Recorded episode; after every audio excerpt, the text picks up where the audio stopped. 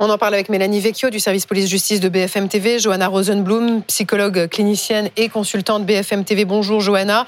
Et Stéphane Larieux, proviseur du lycée Tom Morel d'Annecy. La particularité de votre lycée, c'est qu'il est désormais équipé de portiques. Vous êtes également le, le secrétaire de l'Académie du syndicat des personnels de direction SNPDEN UNSA. Merci d'être avec nous euh, ce matin au lendemain donc de ce qui s'est passé dans ce dans ce collège de, de Rennes où une élève de 5e, âgée de, de 12 ans, a donc menacé sa, professeure d'anglais avec un, couteau qu'elle a sorti de, de, son cartable. Johanna Rosenblum, d'abord avec vous. Euh, la dernière information euh, qui nous est parvenue hier soir, c'est que cette collégienne de 12 ans a été hospitalisée dans la soirée car elle est, c'est ce que dit le procureur, dangereuse pour euh, elle-même. Quel, est, quel est le sens de cette hospitalisation, Johanna? Alors, euh, en fait, c'est vrai qu'on a beaucoup parlé de syndrome euh, psychotique, de psychose hier.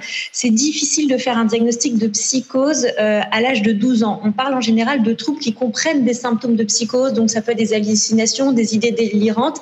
Et en général, à cet âge-là, on parle de troubles euh, du comportement.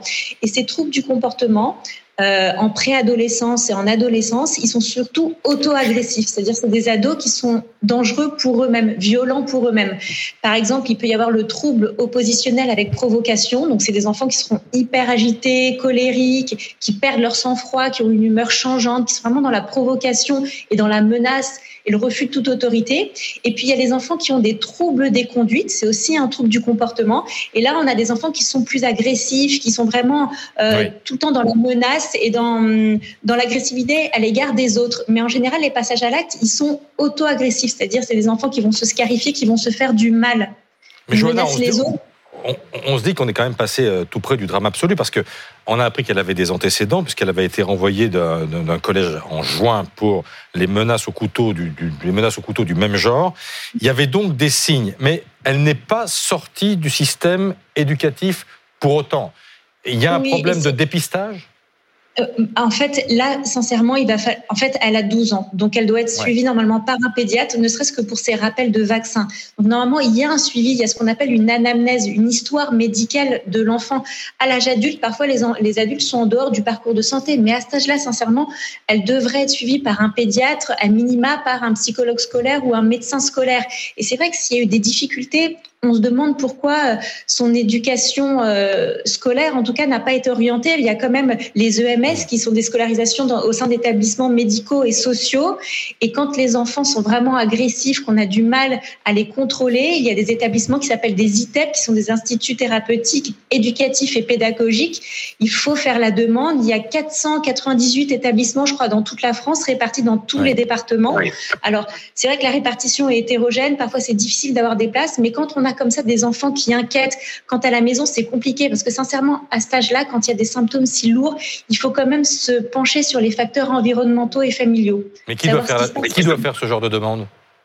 Les parents quand ils sont inquiets, et sinon c'est les pédiatres, les instituteurs, ouais. les voisins, la famille qui entoure pour alerter. Il y a un suivi éducatif, il peut y avoir une assistante sociale dans la boucle. Le pédiatre peut demander aussi à voir les parents, peut alerter les établissements et ensuite la famille aidée d'assistante sociale peut faire une demande auprès de la MDPH, c'est la maison départementale pour les, les personnes handicapées, mais en réalité ça, il ne s'agit pas que des handicaps, également des personnes ou des enfants qui souffrent de troubles psychiques et il peut y avoir des réorientations vers des établissements spécialisés où il y a des enseignants, parce qu'évidemment, il ne faut pas sortir du circuit scolaire, mais les enfants sont entourés euh, d'éducateurs spécialisés, de médecins, de psychologues, pour pouvoir les encadrer d'un point de vue santé, tout en ne les faisant pas sortir du circuit éducatif.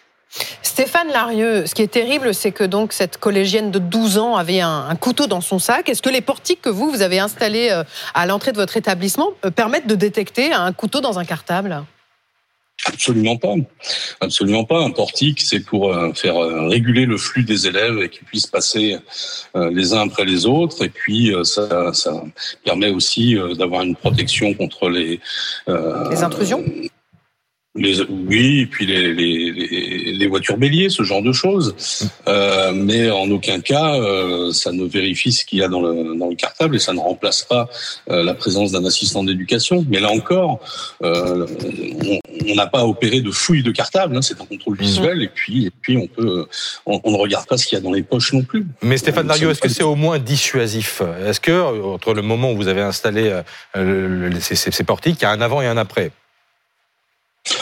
alors, il n'y a pas quelque chose de systématique à tous les établissements scolaires. Hein. Il y a un héritage architectural et euh, dans certains cas, les portiques peuvent apporter effectivement un plus. Donc effectivement, oui, ça apporte, ça apporte un plus, mais euh, c'est sur un point d'entrée de l'établissement. Hein. Vous avez un établissement, il n'y a pas qu'un point d'entrée. Il y a un point d'entrée unique parfois pour les élèves, mais encore pas tous. Hein. Vous pouvez avoir deux, trois, quatre, quatre points d'entrée. Euh, là encore, il y a un héritage architectural. Si vous avez un établissement qui a été construit dans les années 70 euh, où la philosophie architecturale était l'ouverture sur le monde, vous pouvez avoir un établissement qui est grand ouvert sur son environnement proche. Et inversement, si vous avez euh, quelque chose qui est un héritage de la fin du 19e siècle, où bah, c'est un c'est un bâtiment qui est, euh, qui est qui est accolé au trottoir. On évoquait la santé mentale des élèves et en particulier donc de cette collégienne de, de 12 ans, Stéphane Larieux. Est-ce que c'est un sujet pour vous? C'est un vrai sujet, c'est un vrai sujet.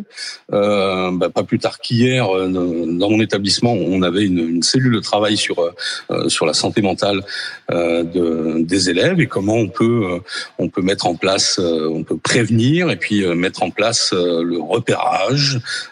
Mais vous les voyez changer ces élèves? On, parle, on dit souvent que le Covid, ah, il y a eu, y a eu très clairement en avant et en après Covid. Hein, on a on a des on a des enfants qui qui sont revenus de cet épisode-là avec euh, davantage de troubles et davantage de souffrances. Le psychologue scolaire, ça suffit pour dépister ce, ce genre de comportement? Non, c'est pas c'est pas l'affaire du psychologue scolaire, c'est l'affaire de tous les personnels de, du lycée hein, et, en, et, en, première ligne les professeurs qui sont qui sont au contact. Hein, c'est le premier opérage, le premier filtre, ce sont les professeurs qui ont euh, le, les élèves en plus euh, sur sur des horaires les, les plus longs. Donc euh, c'est pouvoir repérer les signaux faibles. Hein, un enfant qui brusquement ne participe plus, qui brusquement n'a plus le, même état d'esprit qu'il avait. C'est, ce sont les premiers signaux qui doivent après nous amener sur, sur nos cellules internes à chaque établissement de pouvoir de pouvoir passer de ce repérage à, euh, un diagnostic, une confirmation, et puis essayer de, de, prendre en charge le mal-être de l'élève. Et d'ailleurs, Mélanie Vecchio, si on refait le, scénario de, de l'agression d'hier, de ce qui s'est passé dans ce collège, euh, la professeure d'anglais, elle repère un signal faible au départ. Elle voit que cette élève, elle est agitée et elle vient s'asseoir à côté d'elle. Euh, à ce moment-là, il faut dire que dans la classe, on projetait un, film pédagogique. La classe était en demi-groupe et la prof vient s'asseoir à côté de l'élève parce qu'elle la trouve agitée. Elle la trouve agitée et euh, l'élève va lui euh, prononcer à voix basse, en tout cas va lui confier euh, euh, certains mots. Euh, la professeure, vous le disiez, elle dit je suis folle, je suis folle aujourd'hui, j'ai envie de tuer quelqu'un, j'ai envie de tuer les élèves qui ne m'aiment pas et la personne en face de moi. Ça s'est passé à Arras et je vais faire pareil en référence évidemment à l'assassinat du professeur de français euh, Dominique Bernard. C'est ce qu'elle dit effectivement à ce moment-là. C'est exactement ce qu'elle dit et c'est à ce moment-là, c'est-à-dire après avoir prononcé ces mots, qu'elle va sortir son couteau et la professeure va avoir justement euh, le bon geste, à savoir euh, justement euh, exclure tous les élèves de la, classe, voilà, évacuer la salle afin qu'ils soient mis tous en sécurité. Ce qui est intéressant, Johanna, c'est qu'en fait cette élève, on a l'impression qu'elle est lucide sur son état psychique à ce moment-là. Sincèrement, c'est très difficile de le dire. Elle peut avoir un discours emprunté, c'est-à-dire emprunté de l'environnement dans lequel elle évolue. Ça peut être parce qu'elle a écouté quelque chose à la radio, à la télé. Ça peut, ça peut être parce qu'elle l'a entendu de ses proches, de sa famille. Encore une fois, à 12 ans, on est quand même extrêmement teinté, emprunt de l'environnement familial et éducatif, social dans lequel on baigne. Elle peut être, comme vous le dites, peut-être extrêmement lucide et faire preuve d'une espèce de froideur affective et se servir de cette froideur pour menacer, pour faire peur à son entourage, mais elle peut être aussi soumise à des idées délirantes, ces premiers fameux symptômes psychotiques, sans qu'on fasse de diagnostic de psychose, mais de, de, de symptômes comme ça qui alertent un petit peu, qui montrent qu'elle décroche un petit peu. Donc tout ça sera à voir évidemment avec les, les spécialistes en psychologie, en psychiatrie de l'enfant, parce que c'est une pratique vraiment euh, spéciale. Et je pense que c'est pour ça qu'elle a été hospitalisée. On a le besoin de savoir s'il y a une espèce de bouffée comme ça, un délire ponctuel, ou si elle est dans une mm. mécanique qui annonce quand même euh, une décompensation vers une maladie euh, psychiatrique plus sévère. Merci, beaucoup. Merci d'avoir été avec nous ce matin dans le 7 minutes pour comprendre.